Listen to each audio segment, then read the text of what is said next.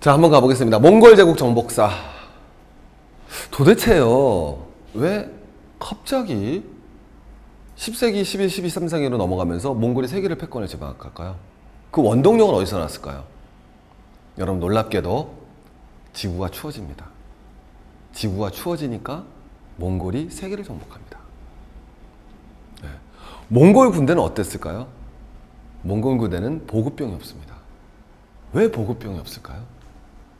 그게 바로 우리 징기스칸 요리. 자, 보셔야 됩니다. 다 말씀드리겠습니다. 임진왜란의 역사.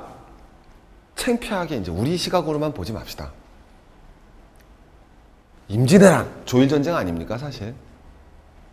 외란의 시각이 아니라, 저도 이렇게 썼지만은, 조일, 그리고 정확히는 명일전쟁이죠. 예. 조일전쟁과 명일전쟁, 이 조명연합군과 일본의 전투.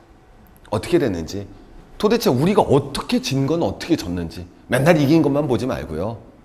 도대체 그리고 이순신 장군이 어떤 전략과 전술을 통해서 승전을 거뒀는지 정말 한번 가보십시오.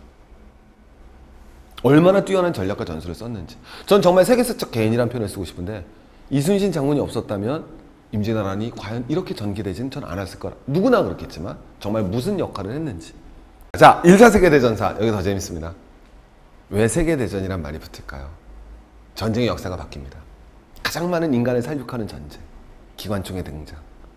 2차 세계대전사도 나눠봤습니다. 세 가지로 나눴는데요. 독불전쟁사. 벌써 흥미롭죠? 자, 우리 뭐예요? 프랑스가 마지노선을 구축합니다. 이 마지노선을 어떻게 독일이 뚫고 나가는지. 뚫고 나가지도 않죠. 자, 두 번째는 독소전쟁사. 얼마나 재밌겠습니까? 그 다음에 맨 마지막 미일전쟁상까지 우리 전쟁사 나올 수 있는 모든 것들을 점검을 하는 시간이 갔을 겁니다. 여러분 한번 들어보시면요. 정말 지- 저희들 정말 이 전쟁사는 팀을 꾸려서 체계적으로 준비해서 가장 멋진 강의 여러분들에게 만들어 드리도록 하겠습니다. 기대해 주십시오.